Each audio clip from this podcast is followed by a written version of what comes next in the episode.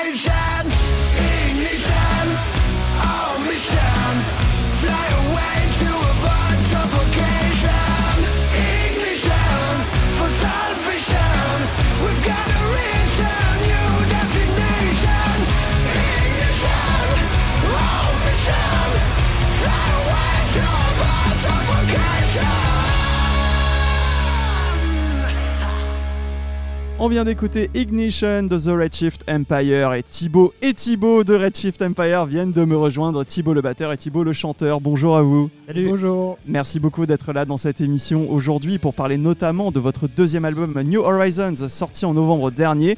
Mais avant ça, on va rapidement présenter le groupe formé en 2015 à Massy dans l'Essonne. À l'époque, c'était seulement Redshift. Vous avez sorti votre premier album Duality en 2018. Musicalement, on était sur du hard rock assez classique. Vous citiez par exemple Aerosmith, Led Zeppelin ou les Guns N' Roses parmi vos influences. Voilà, c'était assez, assez classique en termes de hard rock. Ouais. En 2019, vous avez fait une tournée européenne et vous avez notamment joué en Hongrie et en Autriche. En septembre 2019, vous commencez les premières sessions d'enregistrement de votre futur deuxième album. En janvier 2021, premier extrait, Asteroids. Vous sortez d'autres singles au compte-gouttes jusqu'en février 2023 avec le morceau Hyperspace. Et d'ailleurs, au passage, vous devenez The Redshift Empire. Alors pourquoi ce changement? Parce que j'ai pas trouvé la réponse sur le net. Alors, c'est assez simple, c'est principalement du référencement parce que en fait, on avait énormément d'homonymes et c'était euh, hyper embêtant d'aller dire aux gens on n'est pas ce Redshift là, on est de Redshift. euh, Pas évident, effectivement, ouais, j'imagine. C'était vraiment un choix. euh. Et pourquoi Empire Alors ça, ça veut dire quoi? Pff, alors là, Ah, Ça veut dire empire, mais. Ouais. Exactement. En, en fait, euh, je sais pas pourquoi, mais quand j'ai cherché, euh, je voulais pas changer complètement le nom de groupe pour rattacher quand même toujours le logo et garder euh, nos visuels. Et, euh, et je sais pas pourquoi, mais ça m'est venu et j'ai et j'ai imaginé tout de suite tout un univers autour de ça et ça m'a parlé. Donc euh, voilà, on est resté Ok. Ok, voilà, au moins comme ça, il y a la réponse. Parce que moi, j'ai cherché et je n'ai pas trouvé. Et donc, votre deuxième album, New Horizons, est donc finalement sorti en novembre 2023. Alors, pourquoi autant de temps entre le début des sessions en 2019, premier single en janvier 2021 et donc la sortie de l'album fin 2023 Qu'est-ce qui s'est passé? Voilà, pourquoi vous avez Alors, pour être tout à fait honnête, euh, l'album il a été enregistré, enfin, il a été terminé il y a, il y a facilement, je pense 2021 ou 2022, on avait terminé l'album, mais euh, après on voulait vraiment le sortir dans des conditions Optimales. optimales et, euh, euh, bien entouré, avec des bons visuels, avec euh, des attachés de presse, etc. Et en fait, euh, bah, il y a eu bah, la pandémie, il y a eu pas mal de choses qui nous ont un peu ralenti. Nous, on a vraiment bien ralenti notre implication dans le groupe à ce moment-là. Et euh, voilà, en fait, euh, C'est assez, enfin, on va dire assez naturel avec tout ce qui s'est passé, effectivement. Puis vous bah, aussi. reporter, reporter, reporter. Même le vinyle, c'est pareil. En fait, euh, quand on a eu les délais de fabrication des vinyles, au début, on voulait sortir en début d'année 2023. Et puis quand on a eu les délais qui étaient. de Bah forcément, semaines, tout le monde, c'est, c'est- il y a eu un embouteillage après le- la pandémie. Effectivement, tout le monde voulait sortir les vinyles. c'est effectivement, d'autres groupes m'ont dit ça aussi. Puis vous avez eu aussi quelques petits changements dans, dans le line-up. Voilà, on va présenter les membres, comment dire, actuels aujourd'hui. Donc Thibaut, chanteur, Clément et Victor à la guitare. Ali, le bassiste, a été remplacé par un deuxième Clément, du coup, c'est pour ça qu'il y a deux bassistes crédités sur l'album. Et enfin, votre batteur Vinicius a été remplacé dernièrement par Thibaut. Je crois que tu es le dernier arrivé dans le groupe. Tout à fait, c'est ça. J'ai remplacé Vini euh, juste après l'album, justement, et du coup, je suis là pour faire la promo sur tout l'album. euh. Et pour aussi te présenter, voilà, comment t'as entendu parler du groupe, qu'est-ce qui t'a branché dans le projet, tu jouais dans un autre groupe avant. Une chance énorme, une chance énorme. Euh, Je suis arrivé à Paris en 2020 en fait pour des raisons pro. Euh, je me suis inscrit sur un genre de site de rencontre pour musiciens euh, qui s'appelle Bandcamp. Euh, j'ai mis mon, mon profil dessus, qui était absolument pas renseigné. Vraiment, j'ai mis un. Je suis batteur. Voilà. En fait, euh, j'ai mis un petit peu Je sais taper fait, sur des euh, trucs. Moi, j'ai eu le j'ai eu le privilège d'aller au conservatoire avec Aix-en-Provence. Du coup, j'ai mis ça. j'ai mis deux trois photos. J'ai été contacté par par Clément du coup de Redshift enseignement. Euh, on a fait deux auditions, ça s'est extrêmement bien passé et du coup maintenant je suis là. Ok, et donc euh, voilà, euh, qu'est-ce qui t'a branché dans, dans ce projet-là, euh, qui en plus était, je crois, bah, déjà av- avec le deuxième album enregistré, il me semble, si je dis pas de ça, bêtises. ouais, Ouais, c'est ça, voilà. c'est ça. Bah, tout de suite, je suis forcément allé écouter ce qui se passait un petit peu sur les plateformes de streaming, que ce soit même sur YouTube aussi, parce qu'il y avait déjà des clips qui avaient été faits. Euh, j'ai senti qu'il y avait un vrai potentiel. Euh, moi, je suis monté sur Paris du coup pour des raisons pro, mais également pour essayer de trouver un groupe avec lequel je pouvais euh, essayer d'exploser, ou au moins avoir un groupe qui avait de l'ambition et la même que la mienne. C'est exactement ce que j'ai retrouvé avec The Wretched Empire. C'était professionnel, les gars avaient envie de bosser, leur musique était quali. Enfin, du coup, je me suis tout de suite retrouvé, surtout dans le style.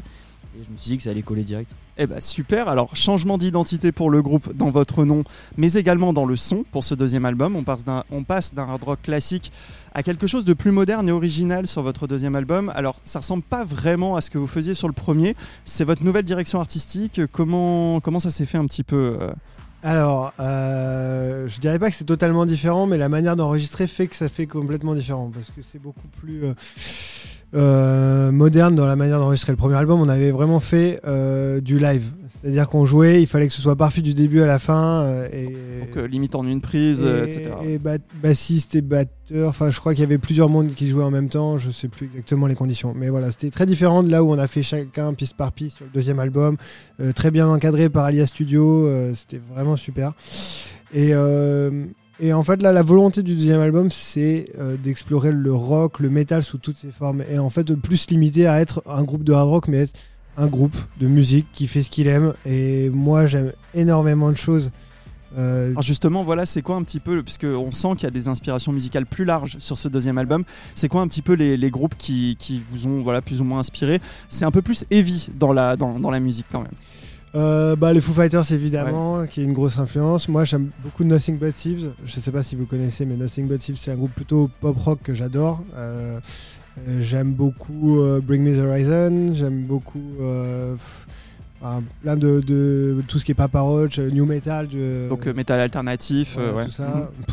J'a- J'aime Gojira, pareil, j'adore. Euh, En fait, j'ai tellement de, choses que j'aime bien et que j'ai envie de, mixer ensemble, D'incorporer des petits d'incorporer éléments, ouais. éléments. Alors bien sûr, on sera jamais aussi vénère qu'un Gojira, mais euh, il y aura quand même cet esprit-là quelque part dans certains, dans certains breaks, dans certains passages.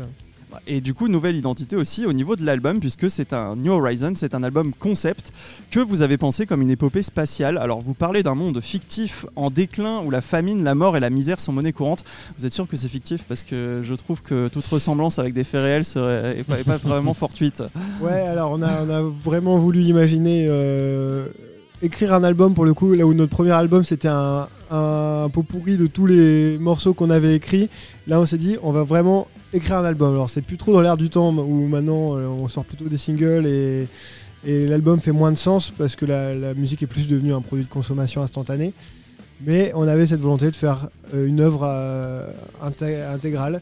Et du coup, avec, avec Victor, on a beaucoup réfléchi à toute cette, cette trame. Et effectivement, on est, on va dire, sensibilisé à tout ce qui est écologie. Et, du coup, cette, cette trame, ce point de départ qui est Ignition, c'est, euh, voilà, là, effectivement, on a détruit la Terre, qu'est-ce qu'on fait maintenant? Et euh, donc, on, on a créé tout ce voyage d'un homme qui recherche une nouvelle planète. Et du coup, sur chaque morceau, euh, ramener à d'autres thèmes. euh, On va en parler dans la deuxième partie de l'interview, effectivement, mais tu en parles. On suit un personnage qui est un peu le fil rouge de cet album. Rassure-toi, Thibaut, j'ai des questions pour toi après. Mais évidemment, là, on est un peu sur la genèse de l'album, donc forcément, comme tu as rejoint le, le train un peu en route, enfin le, vaisseau spatial en route, euh, du coup, euh, on va en parler un petit peu après. Euh, on a écouté le morceau qui ouvre cet album tout à l'heure, Ignition. Alors, de quoi parle-t-il et voilà comment il lance l'histoire en gros. Alors, Ignition, bah, comme je venais de dire, c'est euh, la, la Terre, on est, on est vraiment, on l'a détruite. Il n'y a, plus rien, plus les- les- la production alimentaire est détruite et euh, on, on est dans un monde en déclin. Il faut trouver une nouvelle planète. Donc c'est ça, Ignition, c'est le point de départ d'un homme qui a été envoyé pour trouver une nouvelle planète. Planète B. Voilà, planète B. Et euh, Enfin, on va voir dans l'album que c'est même plus Planète B, là, c'est Planète C. Euh, c'est quoi c'est un petit peu tes, tes inspirations pour, pour développer cette histoire en littérature, en cinéma peut-être? Parce que ça fait un peu interstellar, enfin après il y a plein d'autres films qui parlent de ça, mais... Évidemment, euh, nous on est ultra fan avec Victor euh, euh, de, de SF et donc euh, tout ce qui est Blade Runner, euh, Star Wars euh, et puis évidemment Interstellar, euh, ça, ça va être des grosses grosses influences pour nous. Euh, D'ailleurs, c'est tout à fait Interstellar hein, d'aller chercher, notre planète, planète, c'est vraiment ça. Ok. Et toi aussi, alors t'es fan de SF ou pas du tout? Parce que ça fait. pourrait- ouais, aussi, Tout à fait, non, non, mais vraiment, euh, du coup, ce groupe, euh, ne serait-ce que musicalement, on s'entend très très bien, mais à côté, c'est pareil, on a les mêmes références. euh, J'étais très fan de pop culture avant de les rencontrer, et quand je suis allé chez Thibaut, en fait, il a énormément de CD, de vinyles, euh, de DVD, de jeux de société que j'ai vus ou que j'ai fait. Du coup, c'est un, un plaisir de juste de discuter. C'est Eh ben, vous vous êtes bien trouvés, c'est super. super. On va parler après musique, on va d'abord écouter un autre extrait de votre album New Horizons, et on se retrouve juste après pour la deuxième partie de l'interview. On écoute hyperspace does the Redshift Empire to treat.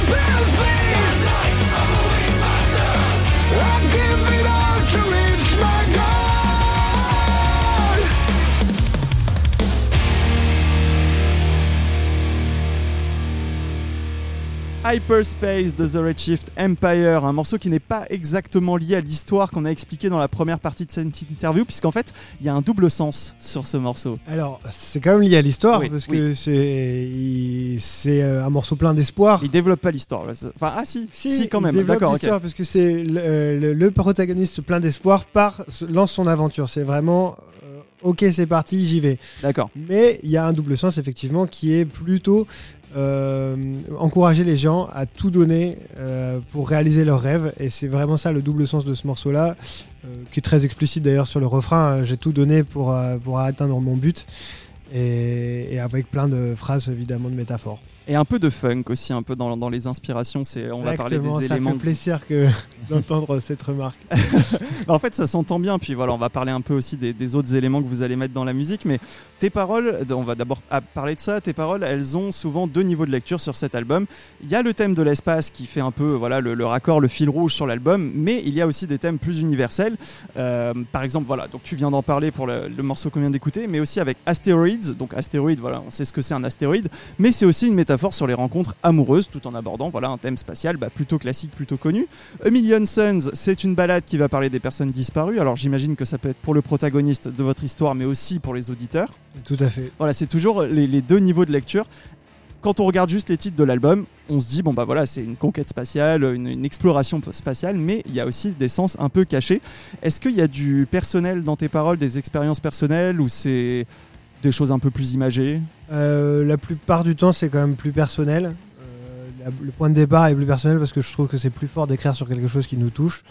Euh, notamment Emilian Sons, c'est c'est un morceau que j'avais écrit juste après le décès de la, mère d'un ami et qui m'avait énormément touché. Et j'avais écrit un peu ce morceau pour lui dire bon bah ça va aller. Voilà, c'est y a, y a pareil pour euh, Asteroids qui est qui est euh, un peu la rencontre euh, que j'ai eue avec euh, ma chère et tendre.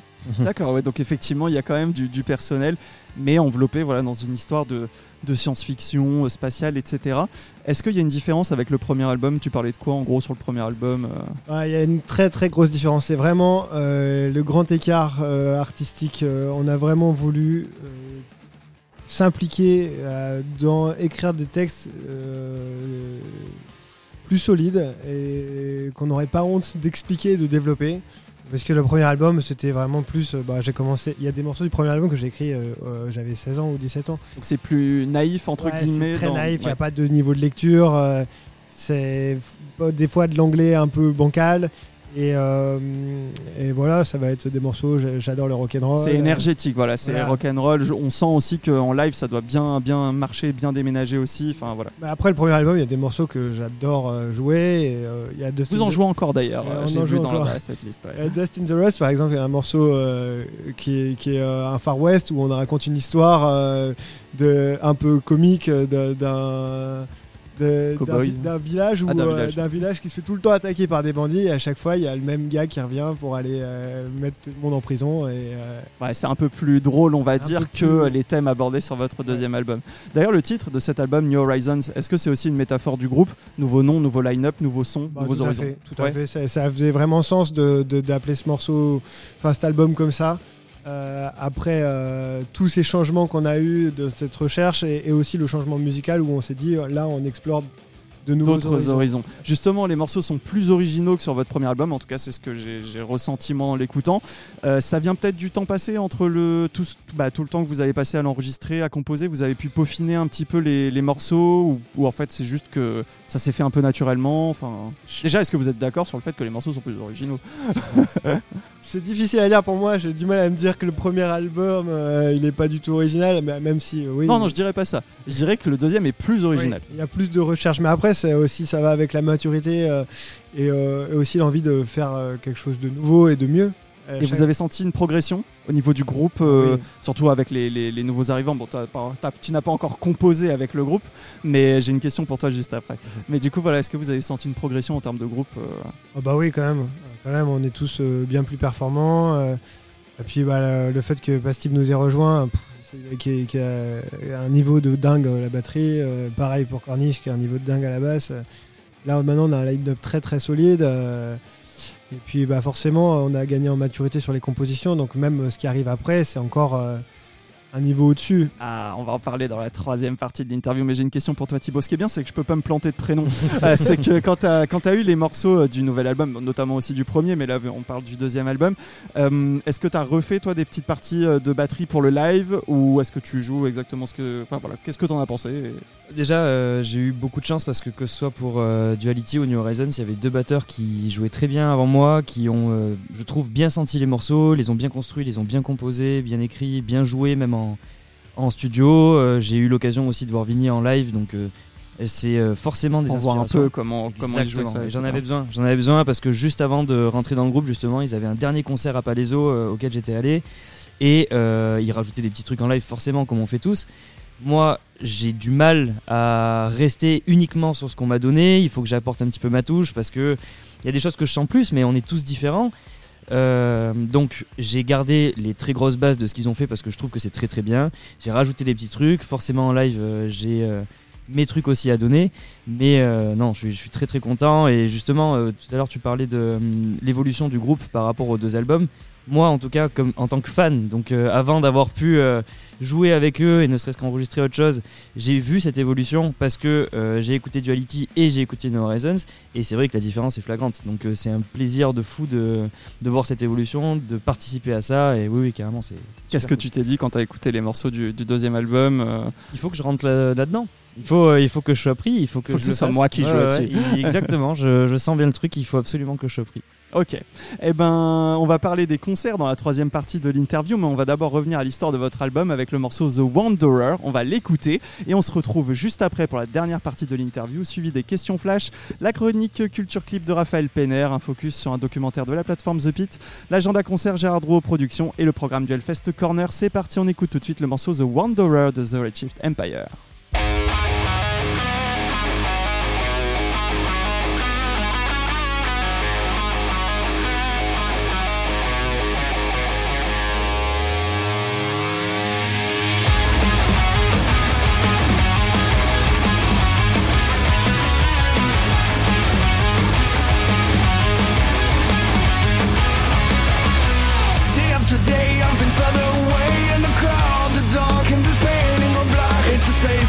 A pit where dots have no limits. Everyone depends on me to explode the gallery.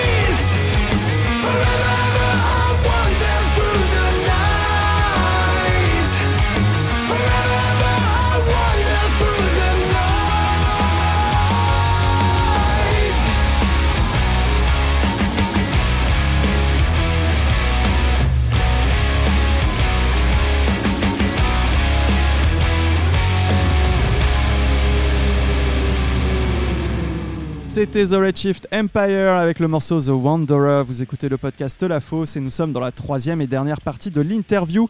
Même question que tout à l'heure. Voilà, il parle de quoi ce morceau dans votre histoire euh, sur cet album? Euh, bah, ça va être euh, un peu plus simple à répondre puisque ce morceau, c'est, il n'y a pas forcément de double lecture. C'est vraiment une grosse inspiration Blade Runner d'ailleurs, où c'est ce personnage-là qui a fait le tour de la galaxie, qui a tout vu, tout fait et qui a rien trouvé et qui se rappelle de, de toutes les bonnes choses sur Terre. euh, le bruit des vagues, euh, le- le- la sensation de- du vent sur le visage. Et...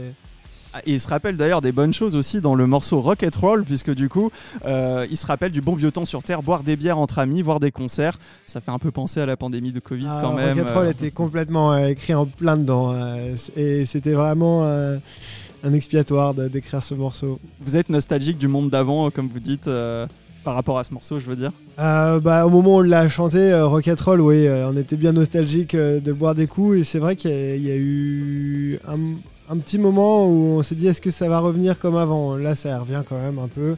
Même si euh, en termes de, structure, les salles ont pas mal fermé. Il y a eu pas mal de chamboulements pour la culture.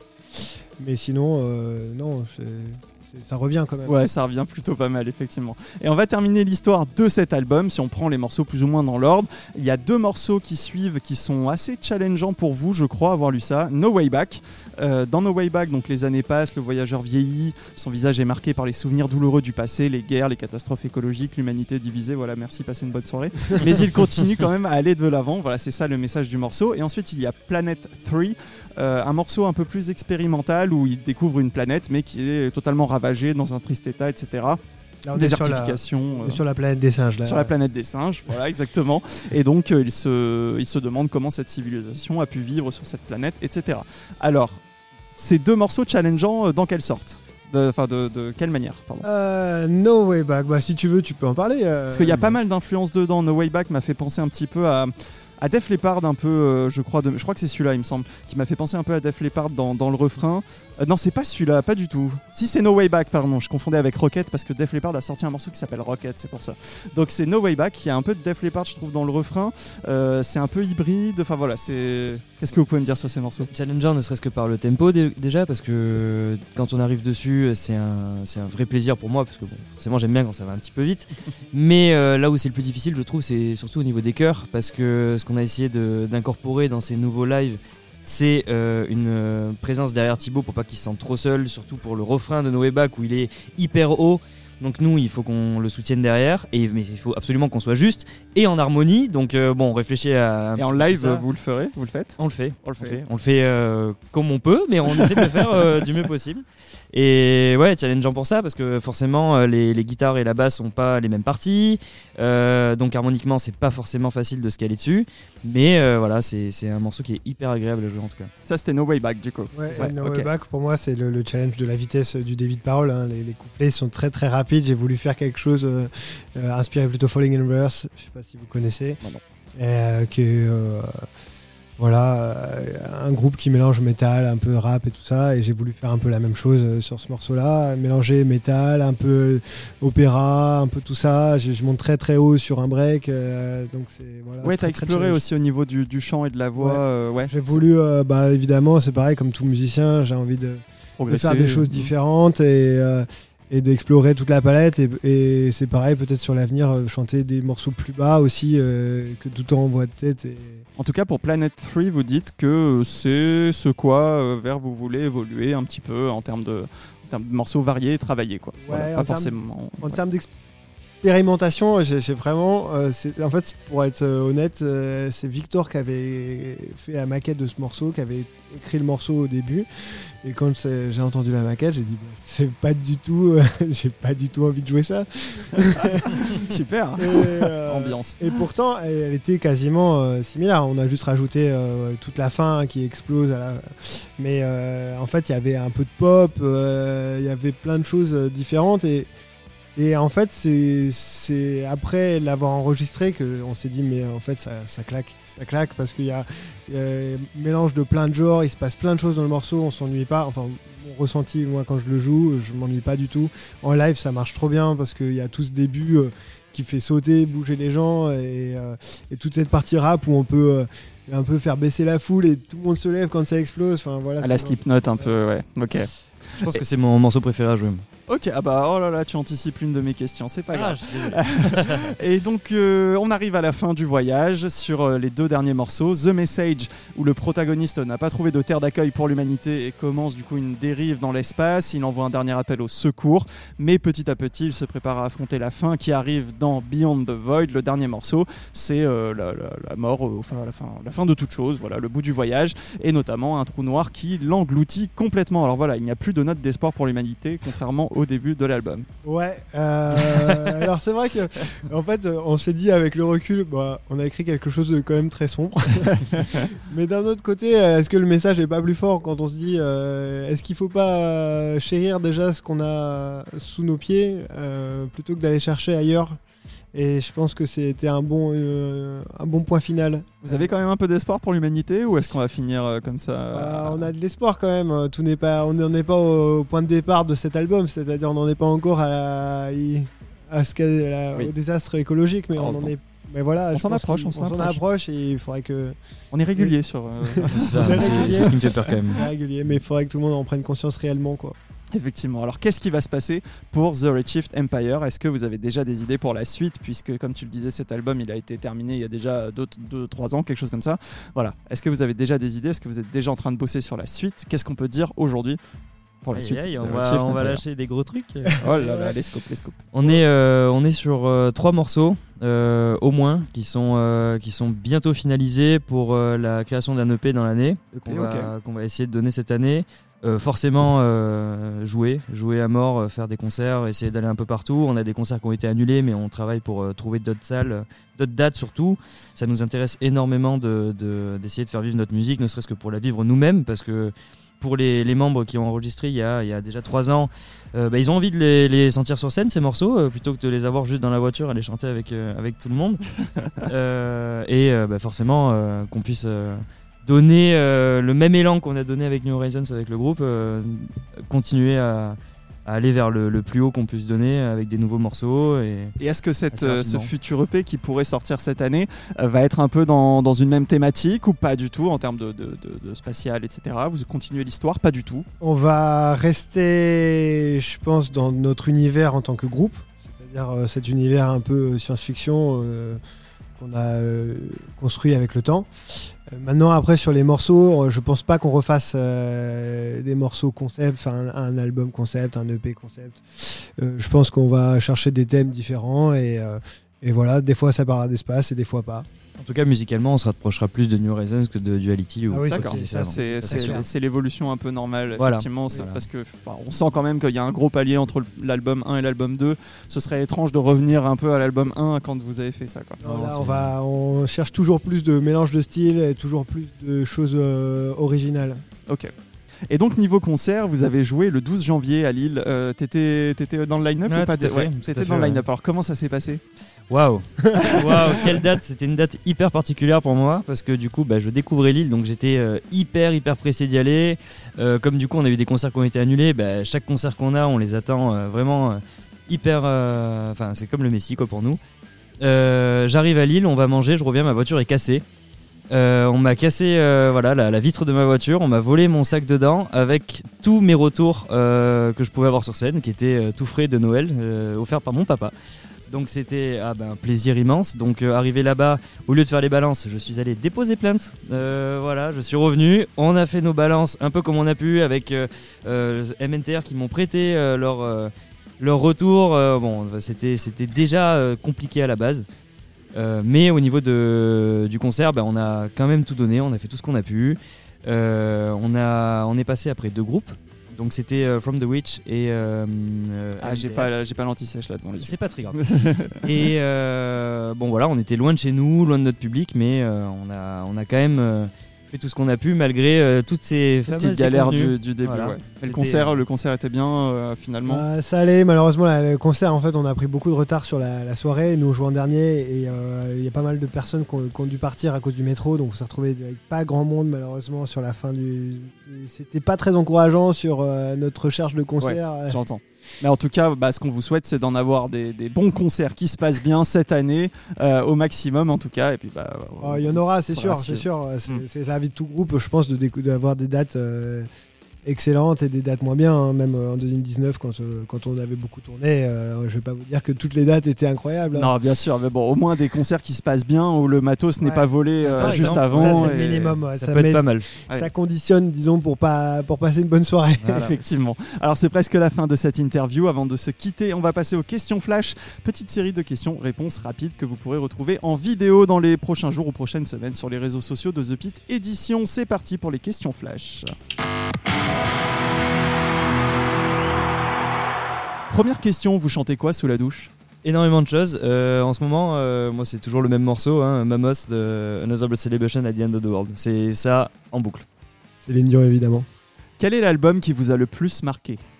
American Idiot de Green Day. Apocalyptic Love de Slash. C'est quoi votre meilleur souvenir de concert? Ça peut être soit un concert que vous avez joué, soit un concert que vous avez vu dans le public. Le meilleur concert qu'on a joué, c'était Vienne, salle comble, tout le monde qui chante, on comprenait pas. Et meilleur concert que j'ai vu, euh, bon, je pense qu'il y avait forcément Travis Barker dedans. Donc Blink peut-être? C'est sûr. C'est quoi à l'inverse votre pire souvenir de concert? Lille Euh, Green Day. Donc est-ce que tu peux juste redétailler un petit peu le concert de Lille euh, très rapidement euh, Enfin voilà. Bris de vitre, vol, balance horrible, froid polaire, plus personne, genre 10-15 à la fin, son horrible, hôtel mauvais, jour de résa, 20 minutes pour trouver un parking finalement ouvert, euh, commande Uber Eats, une heure de retard, les magasins fermés à l'heure prévue et euh, j'ai oublié mon chargeur dans la voiture, j'avais plus de batterie dans mon téléphone. Formidable. On a quand même mangé les meilleurs frites du monde. Vous êtes plutôt côté sombre ou côté lumineux Lumineux. Euh, sombre, Un mot pour décrire The Redshift Empire. Drôle. Euh, poète, Avec quel groupe vous aimeriez tourner Monster Truck. euh, les Foo Fighters, Si vous aviez un super pouvoir, ce serait lequel Arrêtez le temps. euh, relancer le temps. À quoi vous êtes accro Euh, sexe, sport et rock'n'roll. À la peinture. S'il vous restait une journée à vivre, vous feriez quoi Du sexe. Euh, sexe, euh, sport et rock'n'roll. Est-ce qu'il y a une reprise que vous aimeriez jouer Flowers de Miley Cyrus. Euh, My Heart Will Goes On. Quel est votre morceau préféré de votre deuxième album, New Horizons? The Message. À jouer euh, Planet Free et à écouter Hyperspace. Et enfin, pourquoi faut-il écouter votre deuxième album, New Horizons? Parce qu'il est bien. Parce qu'il est super bien. Merci beaucoup à vous The Redshift Empire. Je rappelle donc que ce deuxième album New Horizons est sorti en novembre 2023 et donc pas de concert encore prévu cette année annoncé, mais on ne doute pas que ça va arriver. Merci beaucoup à vous, à bientôt. Merci, salut Merci. On retrouve tout de suite Raphaël Penner avec sa chronique Culture Clip sur One de Metallica. Anecdote, secret de tournage, vous voulez tout savoir sur vos clips préférés? Retrouvez Culture Clip.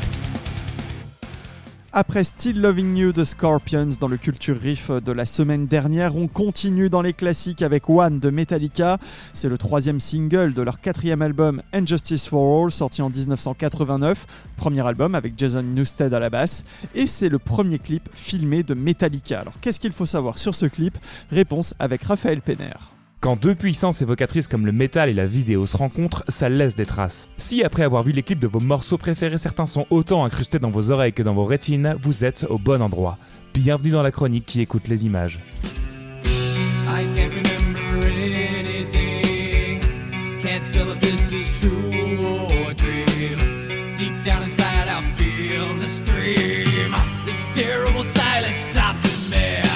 Aujourd'hui, on s'attaque à l'un des morceaux les plus cultes de l'histoire du métal avec le clip de One de Metallica, sorti en 1989. Il s'agit de leur tout premier clip et même s'il ne s'y passe pas grand chose, on voit simplement le groupe jouer dans un hangar, entrecoupé d'images d'un film en noir et blanc, et bah il mérite qu'on s'y attarde un peu.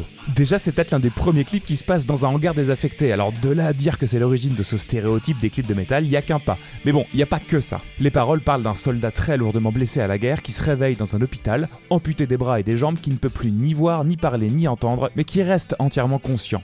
Prisonnier à l'intérieur de son propre corps, son seul contact avec l'extérieur passe par le toucher. Eh bien, ce texte est inspiré par le roman Johnny s'en va en guerre de Dalton Trumbo, sorti en 1939 et qui relate le cauchemar vécu par un soldat de la Première Guerre mondiale. Raconté à la première personne, on est plongé dans son calvaire d'être pleinement conscient et bloqué dans cette stase jusqu'à la fin de sa vie. L'œuvre sera évidemment un grand succès de la littérature anti-guerre. Son auteur était un juif américain, scénariste à succès dans le Hollywood des années 40. Proche du mouvement communiste, il a été blacklisté par la commission des activités anti-américaines, l'obligeant à travailler sous un faux nom à de nombreuses reprises, jusqu'à sa réhabilitation dans les années 60, étant à l'origine de grands films à succès comme Exodus de Otto Preminger ou Spartacus de Stanley Kubrick, en étant plusieurs fois nominé et lauréat de l'Académie des Oscars. D'ailleurs, si vous voulez en savoir plus sur Dalton Trumbo, son histoire est racontée dans un film de 2015 avec Brian Cranston.